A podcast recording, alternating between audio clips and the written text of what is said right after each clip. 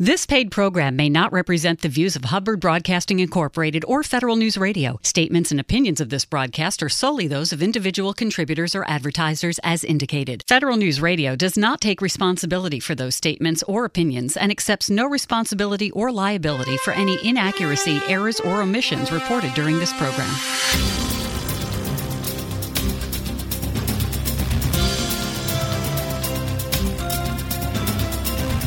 Welcome to the Business of Government Hour, a conversation about management with a government executive who is changing the way government does business.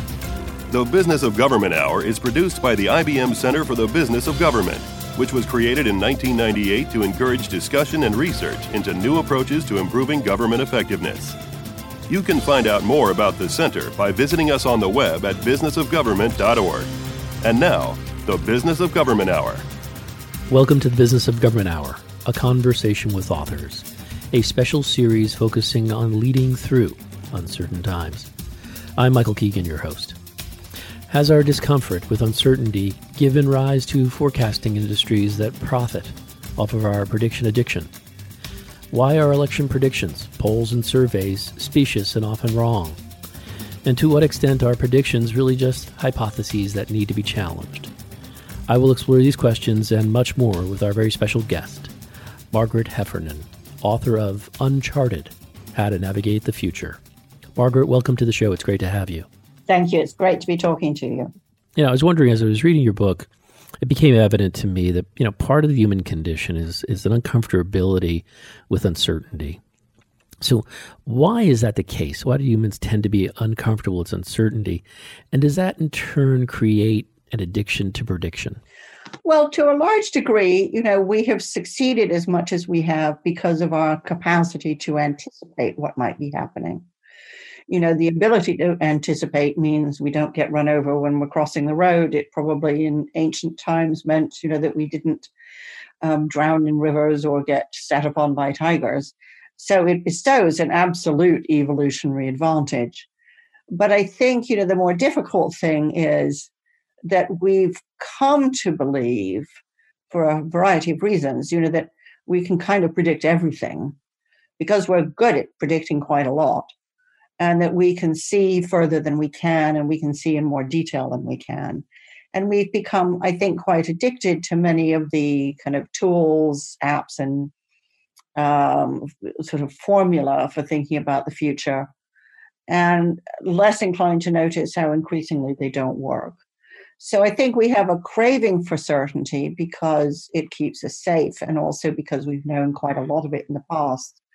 Um, but it means that as we look at a future where more and more is unpredictable, it leaves us very uncomfortable. Important point, Margaret, in good context setting. You know, I was wondering as technology evolves and we're really in the midst of technological progress, doesn't technological progress make predicting the future say easier?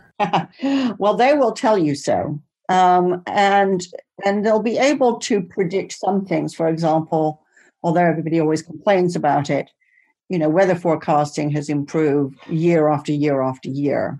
It's actually incredibly good. And if you had asked your grandparents, you know, what it was like, they would be amazed by the specificity that we we enjoy every day. Um, so it's definitely got better, but there are all kinds of fundamental reasons why we can't um, be as confident of prediction as we think we can. For one thing, you know, there's this saying that history repeats itself, but actually it doesn't, right? And thinking that it does leads us into terrible errors. For example, you know, both Eisenhower and Johnson both believed that the Vietnam War was like Munich and therefore like the Second World War. Well, first of all, as we discovered to a very tragic cost, it was nothing like the Second World War. And as Robert McNamara has so painfully um, expressed, thinking it was is what led us to make such a whole stream of horrible strategic decisions. And thinking that it was also made us think that we really understood where we were, whereas in fact we were really lost and confused.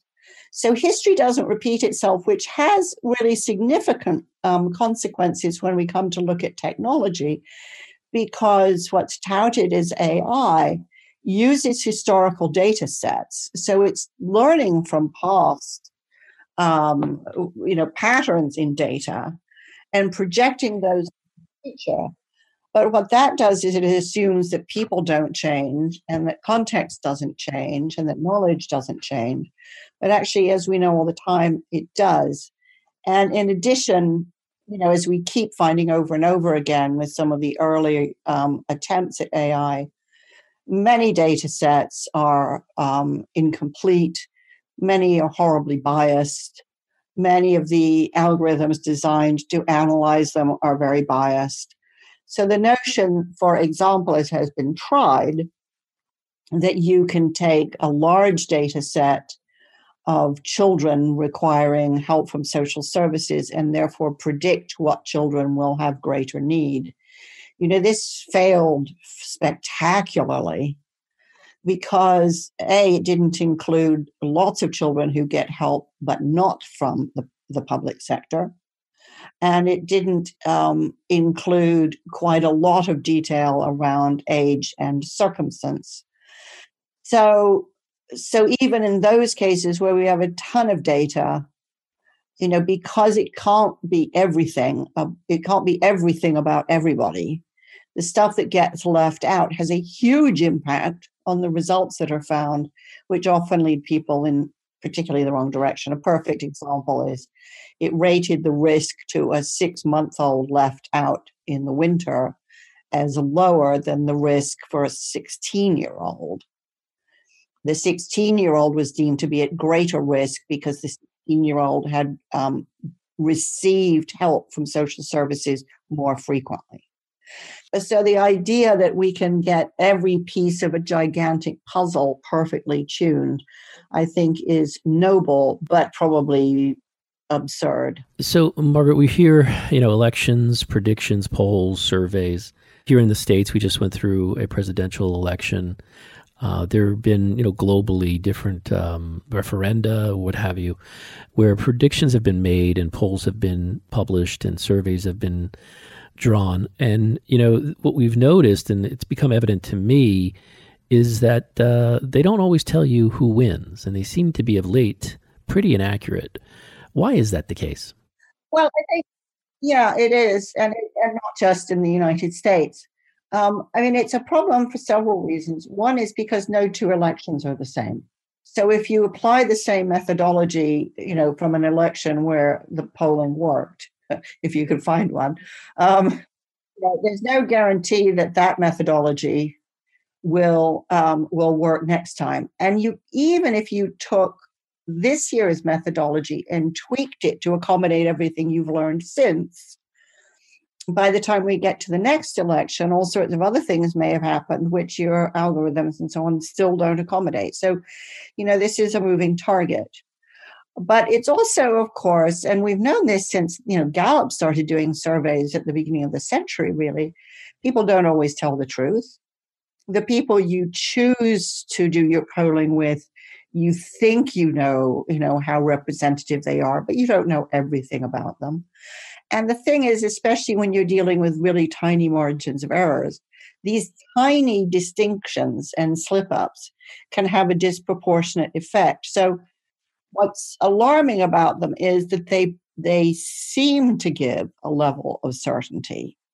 But to some degree, you know, I have some sympathy for pollsters. To some degree, the fault is ours is in believing them you know, which is these are these are better understood as highly educated guesses, and it's our thinking that that somebody out there knows that I think is is our kind of weakness. You know, the the Greeks thought that crazy old women in caves knew. The Romans thought you could cut out birds and read their entrails. You know, we seem to have a kind of m- desire for magical belief in the future without grasping that since it hasn't happened yet, people don't know what it is. Very important, Margaret. Yeah, really interesting insights there, and I, I definitely agree with you on that. Here's the other side of that equation, though. So, so if we can't predict the future, how can we prepare for it? And um, and I, you know, on that front, I'm quite buoyant. Um, and I've written a lot about organizations that prepare, I think, very well. But one reason that, or very often organizations don't prepare well is because we've grown up, most of us, in a time and with a in a context of thinking about management that thought that what you wanted to do was plan, and planning was about optimizing efficiency. Efficiency is fantastic when you're dealing in environments where you have a lot of control, where they're quite linear and they are repetitive. So, if you think of a car assembly line, you can pretty much predict at Ford how many cars they're going to produce tomorrow, which is probably going to be strikingly similar to the number of cars they produced today. But once you start getting involved in more complex environments, efficiency will erode any margin you have to deal with shocks and surprises. So I think efficiency really gets in the way of preparing because preparedness is about robustness. And I distinguish robustness from resilience. Robustness means when something surprising happens, you just keep going. It's why you have more uh, more engines in a plane than you need, and more operating systems in a plane than you need, because you don't want to recover from the crash. You want the crash not to happen. You want the plane to be able to get through a geese strike or a bug in the operating system. So it's over engineered. That's preparing. Resilience means, well, I have the capacity to bounce back, which in you know less fatal circumstances might be good enough. But I think when you're working in a context of great uncertainty, which is true for many, many organizations these days, we have to think much more about robustness. What are the likely risks that will have a large impact on our business? And how do we build in buffers to deal with those. That's an interesting distinction between robustness and resiliency, or robustness versus resiliency, Margaret.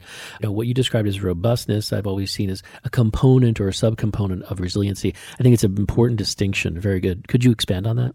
So, for example, after the um, financial crash, you know, the Basel II requirements in terms of the amount of capital that banks had to hold, that was about robustness. It was basically saying if you know if, if people start selling bad products to poor people, um, and the banks are under pressure. We need enough capital there that the whole system doesn't doesn't collapse.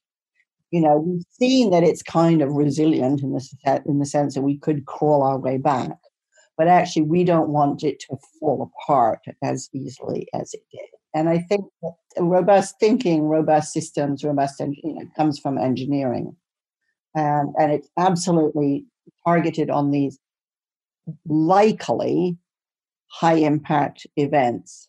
And of course, if you're going to have a system that's robust, it's not going to be 100% efficient. It's just like the plane, right? It's carrying engines it may never need. But the impact of failure is too great not to do it. And Margaret, you point out in your book, Uncharted, that the forecasting business has made its quote unquote experts on, in some cases, very rich.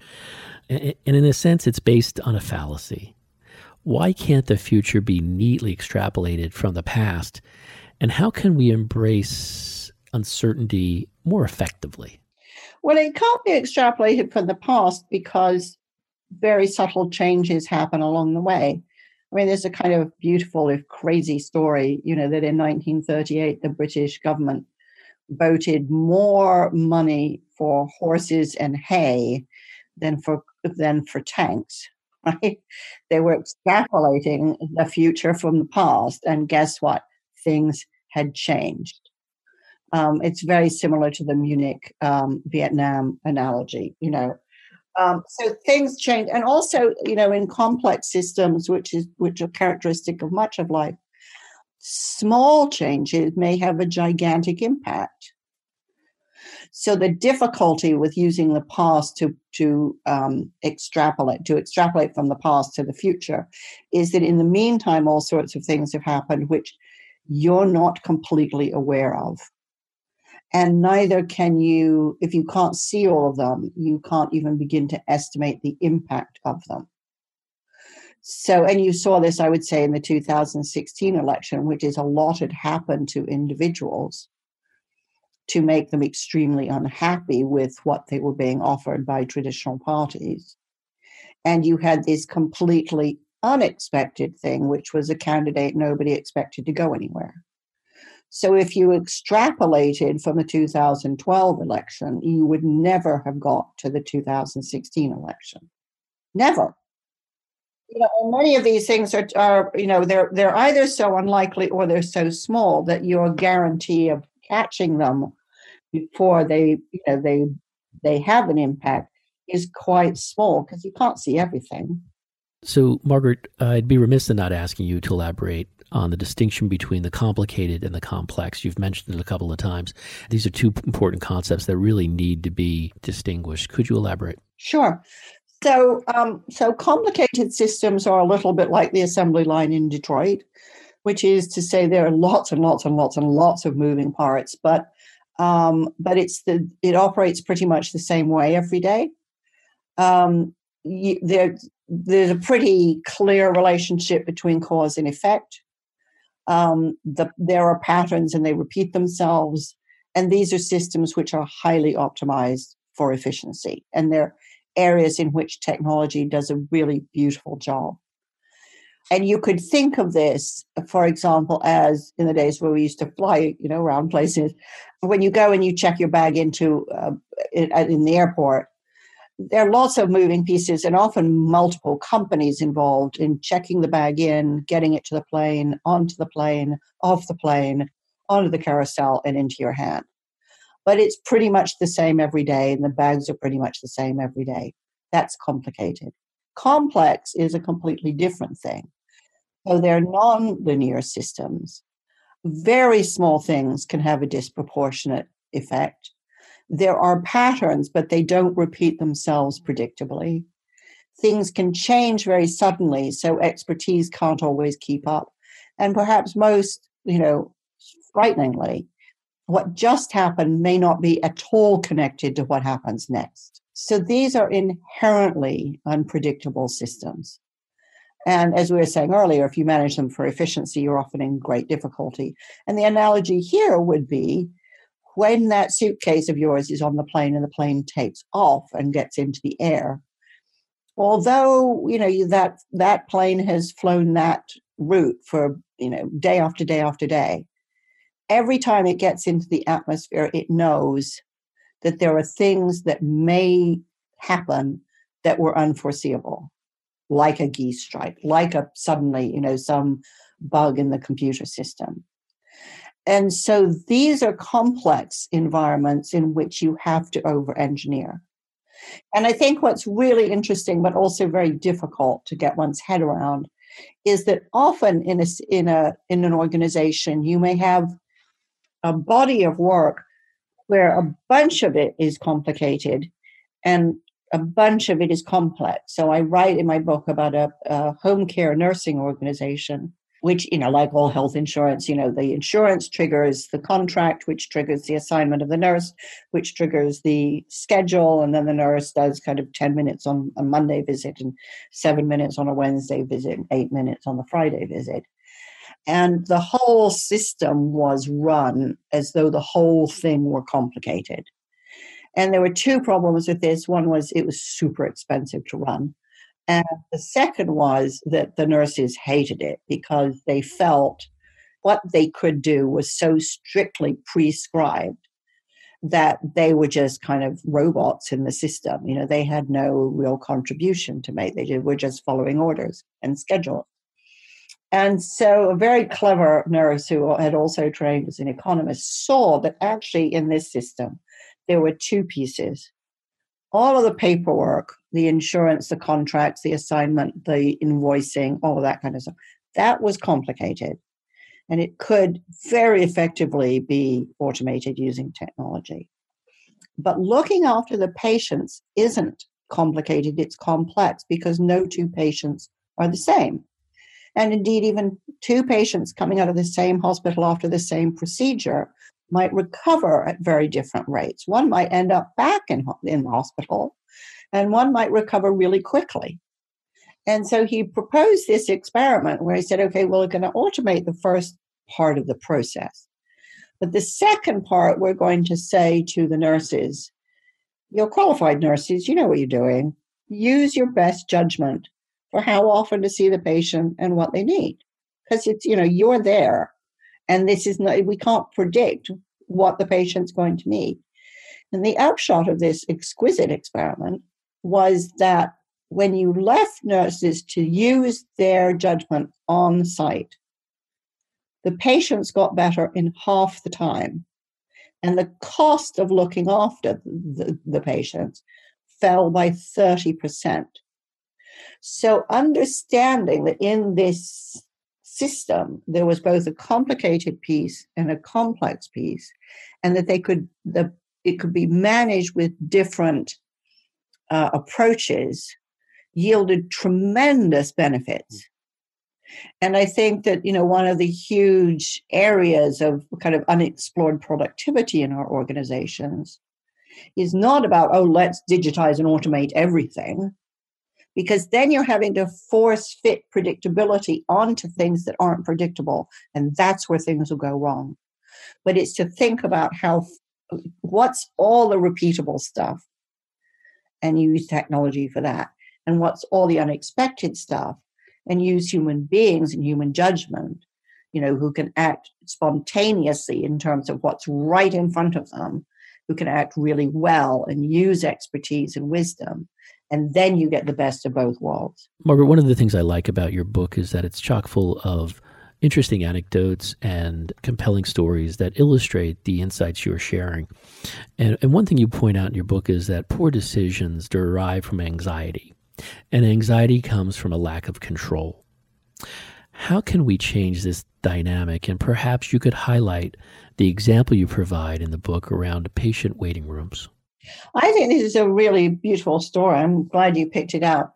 You know, there's a phenomenal exper- experiment going on in Austin, Texas, where they're building a whole new healthcare system, and um, and the people who are leading it really had have had great experience and insight in seeing that how patients feel in their relationship to their to everything in the healthcare system that they interact with impacts their judgment. So their big bet has been essentially that if you can improve the relationship between the patient and the healthcare institution, the patient will make better judgments, be more involved in their healthcare, be more likely to follow through, you know, with physiotherapy and diet and be, all the behavioral stuff.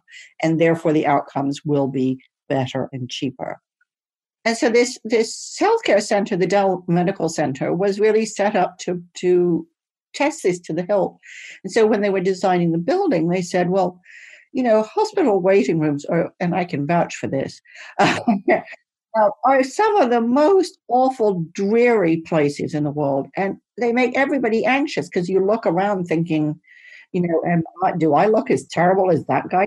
Uh, you know, and gee, everybody here is much older than I am. You know, am I really in trouble? And I mean, we all know they're terrible places, right?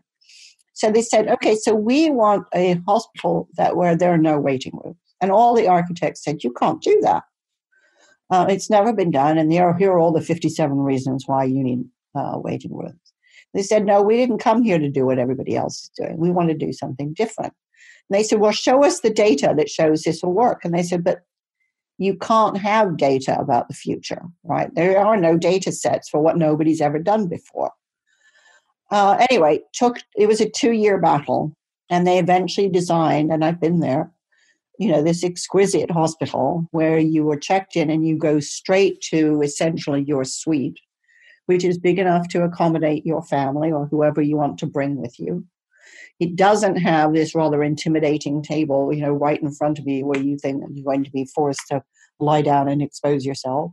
They, there's a table that can turn into that if you need it, but why frighten people before you absolutely have to? There's room for kids and stuff. And all the doctors come to the patients. So instead of a very hierarchical system, which is, you know, you come to my office in my time and you're a guest in my space and you do what I tell you.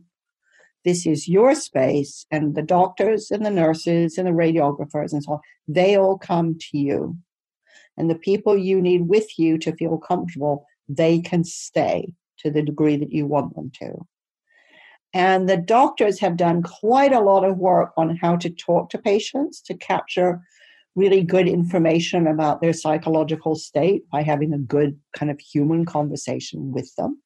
And they've even tested, for example, the difference between what they learn if they ask, Is there anything else I can help you with?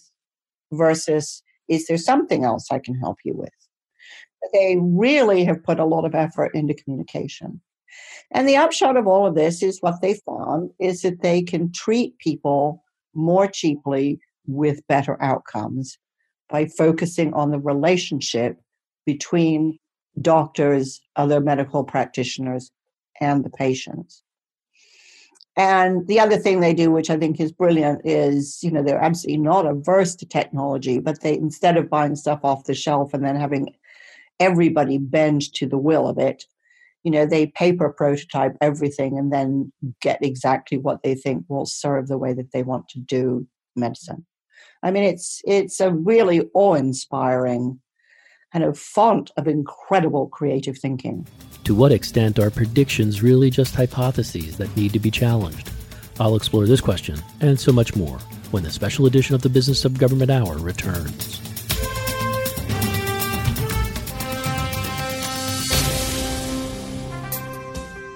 To support government financial performance and accountability, financial systems must meet certain standards, and relying on outdated financial systems inhibits progress. ERP vendors are encouraging clients to move to the cloud and consider new technologies such as robotic process automation, blockchain, and AI to enhance financial productivity. Download the IBM Center Report Financial Management for the Future at businessofgovernment.org to learn why and how government can evolve to meet the demands of a digital world. The Ebola crisis in West Africa from 2014 to 2016 was an epidemic that put emphasis on global capacity to respond to international disasters. How can government better assess the needs of those affected and help them? The IBM Center report, Responding to Global Health Crisis by Professor Jennifer Widner, breaks down the U.S. response to the Ebola crisis and provides insights on lessons learned that may aid the government responses in the future. Download your free copy, Responding to Global Health Crisis, at businessofgovernment.org.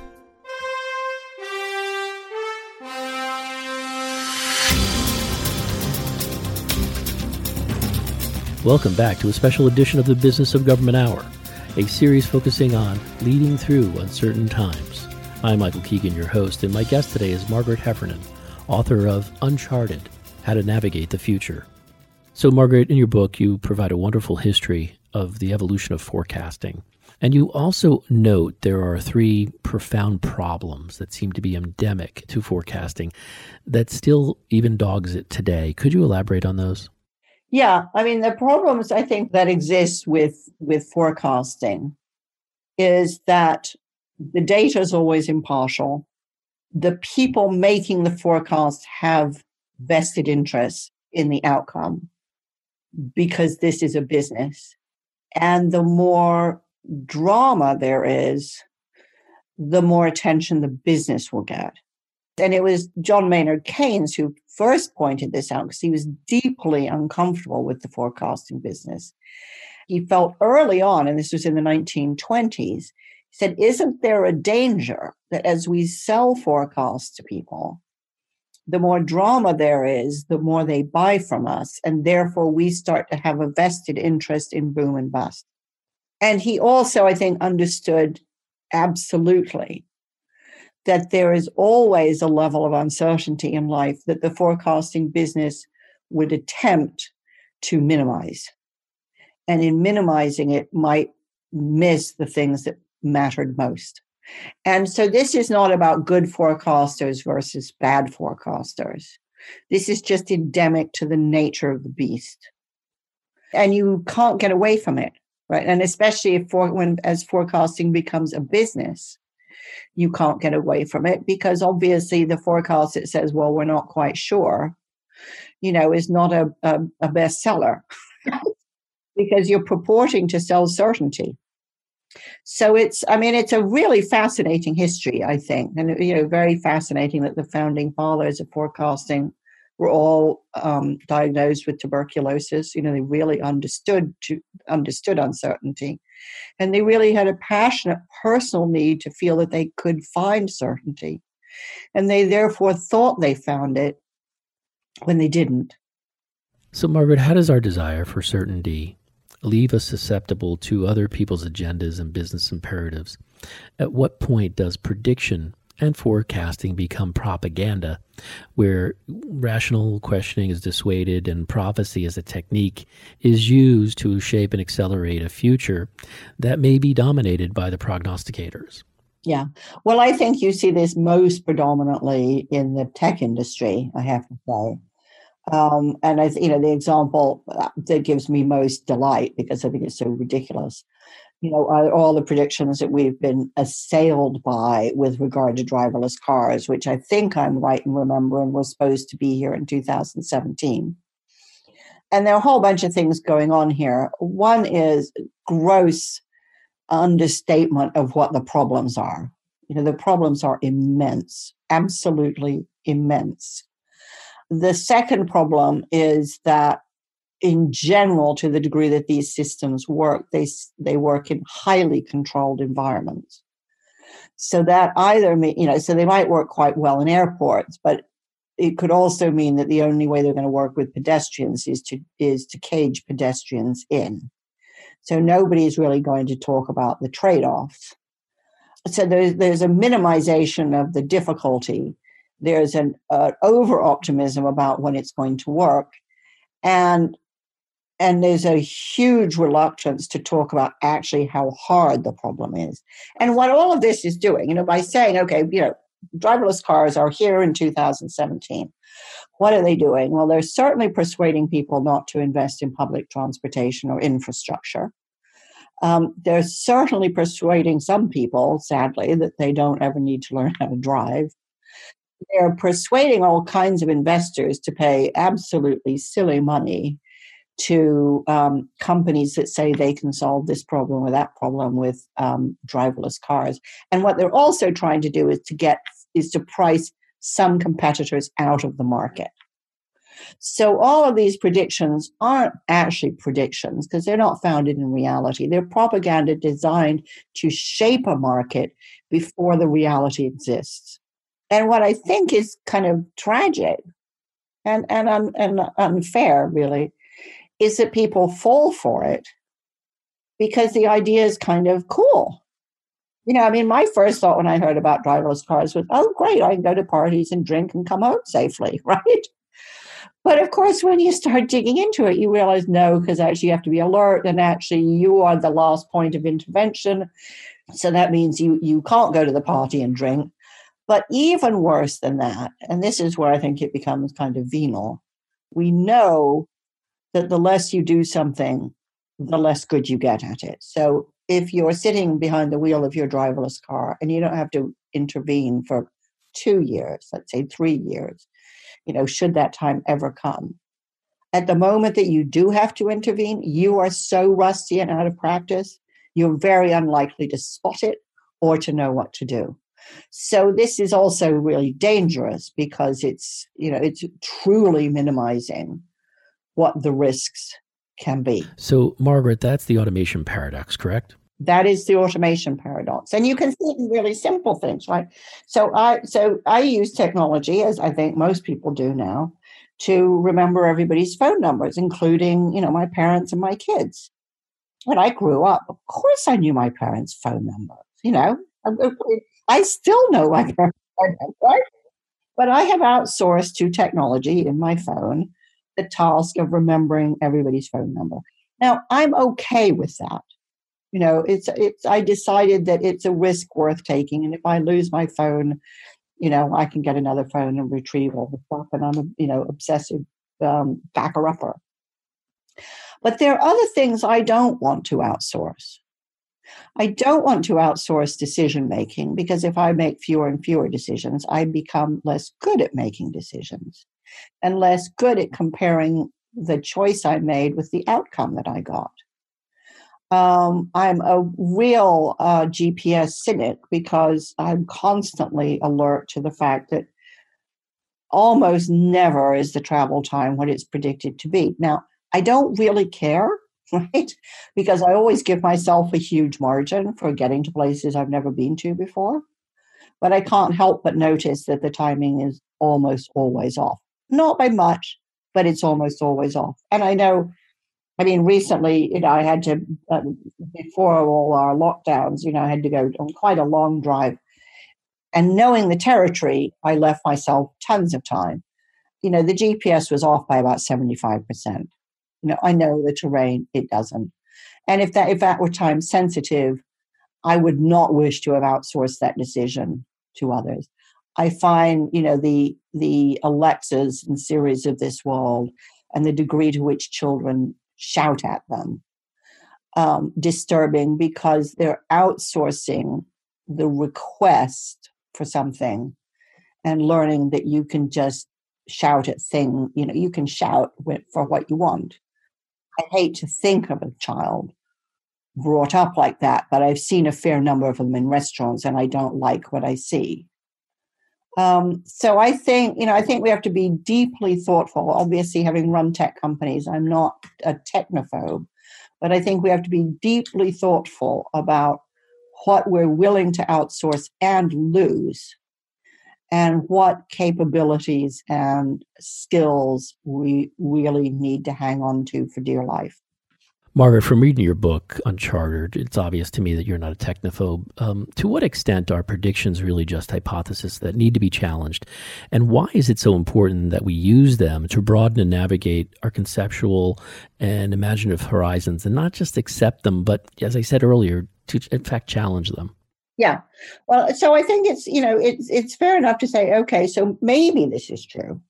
Not this is true. This is not right? Maybe this is true. So let's think about if it were true, what would it mean? How would I feel about that? And what might I wish to change in my business or in my life? And let's do the counterfactual too. And let's say, well, what if it's not true? If it weren't true, why wouldn't it be true? And if it weren't true, what different decisions might I make? So it's really about critical thinking and seeing that we have choices. And I think, you know, one of the one of the beefs I have about the propaganda that comes out of Silly Valley is it's absolutely determined to tell you you don't have any choices. Right? Driverless cars are coming, and that's and whether you like it or not, just get out of the way. You have no choice. So it's a very ugly tone to take with the public. I've been in the business long enough to know that every summer for the last 20 years has been the summer when VR is finally going to find its reason to live. Every summer I'm being told this is the summer of VR. Well, you know, I'm glad I wasn't holding my breath. But you know, and VR is a classic example of a technology in search of a purpose. It may have one, it might not. It wouldn't be the first technology that's really cool that actually has no usefulness at all. But I think, you know, what we have to do is look at these things and say, okay, let's think about it critically because A, you know, we need not to just give in when people tell us stuff, but also it may help us identify opportunities that we wouldn't see otherwise. And I think, you know, a big argument in my book is forget about certainty and start thinking about options. What are your options? What are your choices? Don't believe people or industries or PR or vaporware that says you don't have choices. You always have choices. And the essence of robustness and resilience is to see them early. So, Margaret, you do a wonderful job of explaining and introducing scenario planning and distinguishing it from forecasting. Why is scenario planning more useful than forecasting? And how important are such questions as what if and so what in scenario planning? Yeah. So I think scenario planning is a, a really deeply fascinating process um, for a number of reasons. The first is that you know the essence of scenario planning is it's about getting a very diverse group of people together from multiple disciplines to posit on the basis of you know plausible information possible futures. It is not to pick one. It is to be able to identify that it is plausible that any of the, the following three or four scenarios could happen. Not to put probabilities against them but to ask the crucial question which is if scenario one were to come true, what would we wish we had been doing now? If scenario two were to happen, what would we wish we had been doing now? So they're fantastic examples of thinking about preparedness. And what they do is they throw up options. They put people, if you like, mentally in these different plausible futures and say, okay, scenario two just happened. What do you do? What do you wish you'd been doing right now? And then they look at all of those options and say, okay, of those, what are the things we could be, should be doing now anyway? And what are the opportunities that this exercise has really surfaced um, in terms of what we can do together, what we can do differently? And I think they're very much more creative and deeply more enlightening than the many board meetings I've sat in where you know executive a says i think this is going to happen and executive b says i think that's going to happen and you have a total stalemate because neither of them knows. And it is about surfacing options. And the other thing i think which i didn't realize until i, I started interviewing some of the kind of doyen of scenario planning is that they really change the culture because they are about thinking about possibilities. There's no absolute truth. They derive a lot from quite a lot of fierce debate and so on. And so they do two things they legitimize debate in a way that's very empowering for people, but they also make it possible to kind of come back and say, you know, that thing that we thought wasn't going to happen I've seen a lot of things that suggest it might. Let's let's rethink this one. And you know, changing one's minds in institutions can be deeply difficult politically. But if you shared the experience of looking at possibilities and can call on that, it becomes a lot easier to be flexible and adaptable. If we can't predict the future, how can we best prepare for it? I'll explore this question and so much more when the special edition of the Business of Government Hour returns.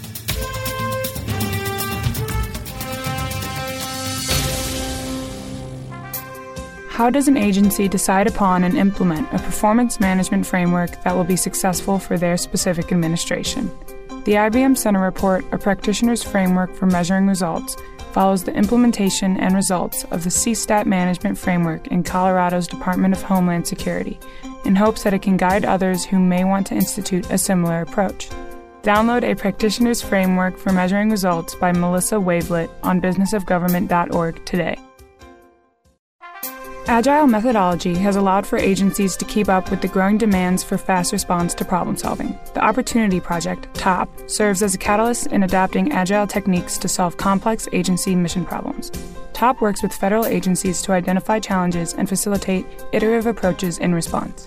In the IBM Center report, Agile Problem Solving in Government, Joel Gurin and Katarina Rebello discuss the factors of success involved in TOP.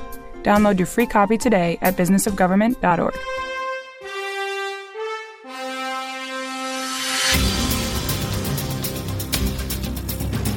Welcome back to a special edition of the Business of Government Hour, a series focusing on leading through uncertain times. I'm Michael Keegan, your host, and my guest today is Margaret Heffernan, author of Uncharted How to Navigate the Future. Margaret, you point out in your book preparedness is a vital antidote to passivity and pessimism.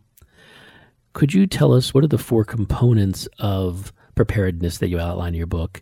And really, where I'm, what I'm focusing on is the type of thinking uh, that is distinguished. Is the just in case thinking versus the just in time thinking, and how do they factor in to really effective preparedness? Right. So I encountered um, in the course of my researches, I re- encountered this organization called the Coalition for Epidemic Preparedness Innovation, which is a bit of a mouthful and I encountered it very early in its life because it was only created in 2017. Unfortunately, we'd all be better off if it had been created a lot earlier. And Richard Hatchett, who's the first director there, had this, I think, very brilliant insight, which is he said, you know, in an epidemic, there are kind of two modes of thinking. And one is the just in case, and this is fundamentally robust thinking. You know, this is um, what's the stuff that we need to be working on now because if or when a, an epidemic strikes, we need it and we don't have time. And in this case, what he identified, you know, look, because, you know, talking to people who spend their lives in epidemiology, in the middle of an epidemic, the one thing you absolutely want to have is a vaccine. That's the holy grail. So the organization started funding vaccine development three years ago. And they identified candidates of diseases that were most likely, and if they broke out, um, would have the most dire impact. And among the first candidates that they chose, fortunately for all of us, were uh, beta coronaviruses. And what's very striking is that they did this because pharma, the pharma industry did not want to do it. You know, the pharma industry was not prepared to invest in things that might never happen. So this was just in case, and it was very inefficient because they were working on six diseases, some of which may never create epidemics. And many of the vaccine candidates won't work.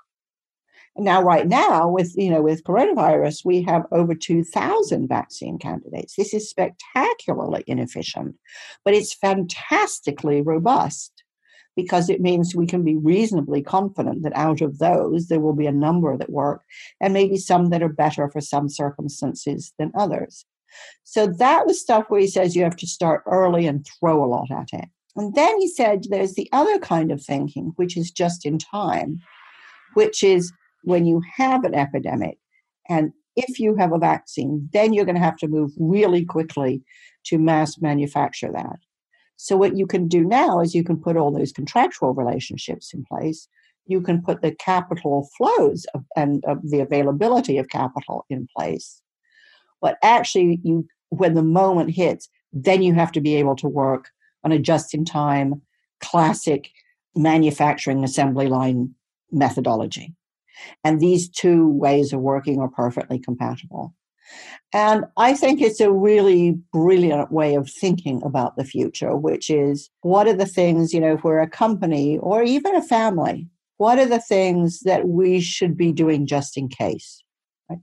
Families take out insurance. Um, lots of people buy fire extinguishers. They hope never to use either of these things, but they do it just in case.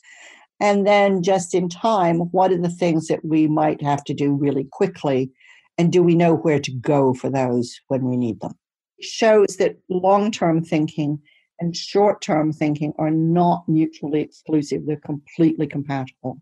So, Margaret, I'd like to transition a little bit to the aspect of your book, Unchartered, where you focus on art and artists and their role and what we can learn from them.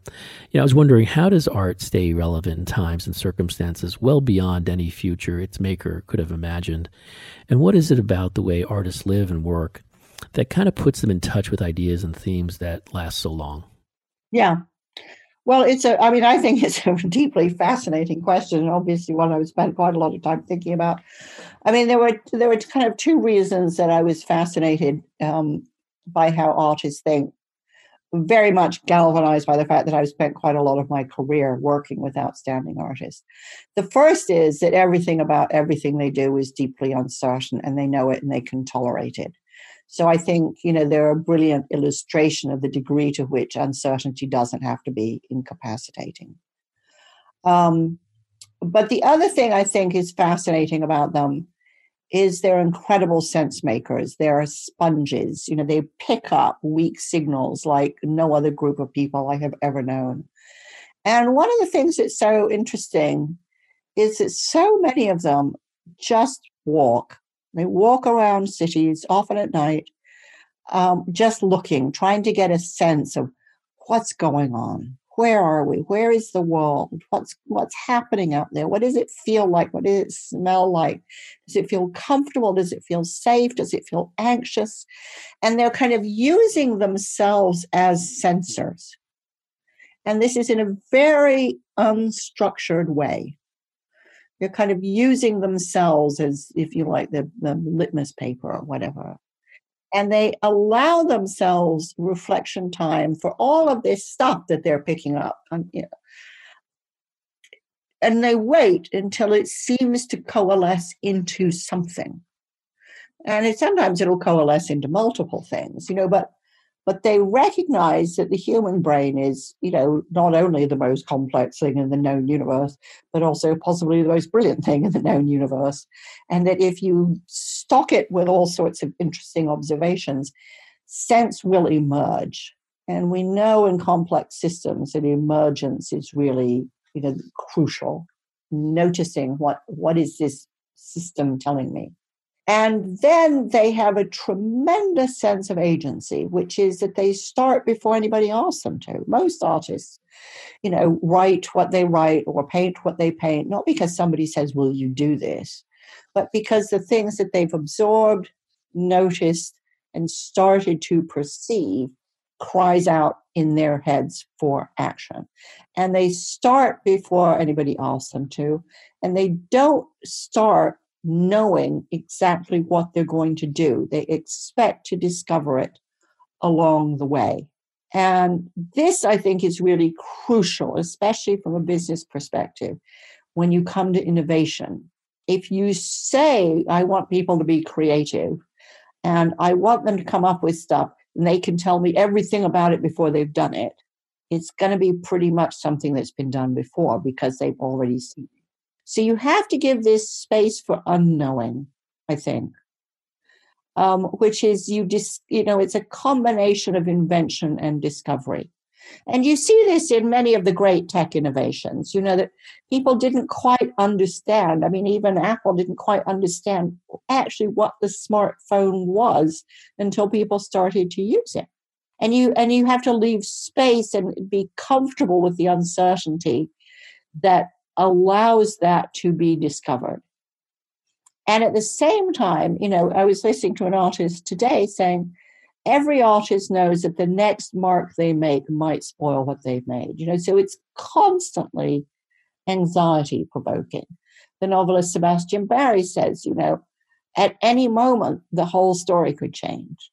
And he lives in fear, he says, that the next word won't come.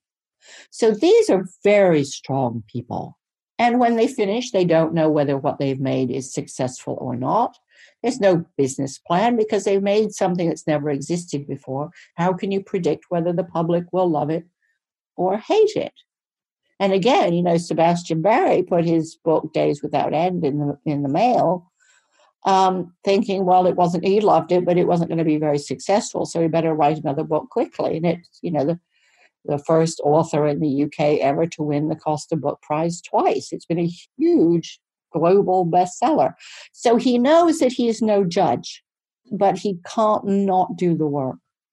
And I think there's just a huge amount for us to learn about this process, which is the diametric opposite of scientific management.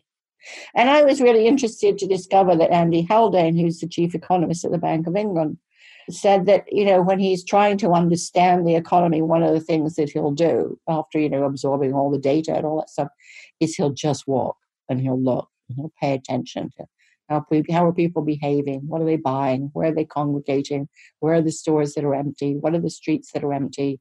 You know he understands that however many numbers you have you're going to miss something. And you need to use yourself and your your consciousness as a kind of sponge to tell you the stuff that the numbers can't find. Margaret, I speak to government executives and thought leaders about their view of leadership and how it's applied. I was wondering if you could elaborate on what is an adaptive leader? How important is it for that leader to have a tolerance for ambiguity? And what other characteristics are essential for today's leaders? I mean, it's a great question. I think the people I know who are tolerant of ambiguity have generally lived lives full of change. So they've they've become, and the change has meant that they've had to adapt, and they've become confident in their capacity to adapt and to improvise. Um, I think also, and this is this is a sort of consistent theme in all of my writing, really. I think most organizations are jam packed full of talent that is hideously underused. And so I think a key component of leadership in this age is the capacity to convene a very diverse group of people at every level and ask them hard questions and listen to the ideas and comments that come from every level. I have so often had the experience of having a grueling hard problem solved by somebody either working outside their domain expertise or kind of lost down in the bottom of the hierarchy. You know, the capacity to invent and discover obeys no hierarchy at all. So I think a key component of leadership is are you throwing the problems out to enough people? One of the really interesting things in the pandemic has been that it's forced leaders to allow decisions to be made at a local level. And most of them are finding that works much better. That actually decentralizing and letting people make decisions on the spot has led to much better decision making. So I think the power to convene multiple voices and allow deep exploration and conflict in the course of that is really fundamental. I think the capacity to pose a great question is a necessary component of leadership. And I think holding a tension between the long term sense of where are we going and the short term, what are we going to do today to get towards that um, so, so allowing the short term, as we were talking about earlier, allowing the short term and the long term to cohabit and, and not let one dominate, I think is a fundamental requirement of leaders. And also, I have to say, in the uncertainty that we're all facing into, the capacity that artists have, which is to take action before you need to, not to wait. So, Margaret, thanks for joining me today, taking some time out of your busy schedule. How can folks get a copy of your book? Well, in the US, they can get it from pretty much all fine bookstores, online and offline. Um, and there's also, I would say, obviously, a digital edition and an audio book, which I recorded from um, an audio studio I built inside my home. so, you know, from all good bookstores, as I say, online and off- offline, both. Um, in the US, the U, you know, North America, and there is a different edition in uh, England and the EU. Thanks again, Margaret. Take care. Well, uh, thank you for your very interesting questions and for a wonderful conversation. This has been a special edition of the Business of Government Hour, a conversation with authors series focusing on leading through uncertain times, with Margaret Heffernan, author of Uncharted How to Navigate the Future. Be sure to join us next week for another informative, insightful, and in depth conversation on improving government leadership and its effectiveness. Until then, subscribe, download, and listen to the entire interview at Podcast One, iTunes, or on your favorite podcast app, and as always at businessofgovernment.org. For the Business of Government Hour, I'm Michael Keegan, and thank you for joining us. This has been the Business of Government Hour. Be sure to visit us on the web at businessofgovernment.org. There you can learn more about our programs and get a transcript of today's conversation. Until next week, it's businessofgovernment.org.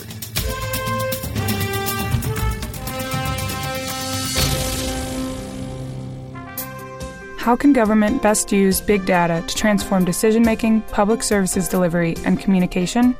The IBM Center report Integrating Big Data and Thick Data to Transform Public Services Delivery by Yuen Yuen Ang presents five recommendations for public managers introducing the concept of mixed analytics, urging thick data, meaning qualitative information about users, to be presented alongside big data to improve government decision making. Visit businessofgovernment.org to read more.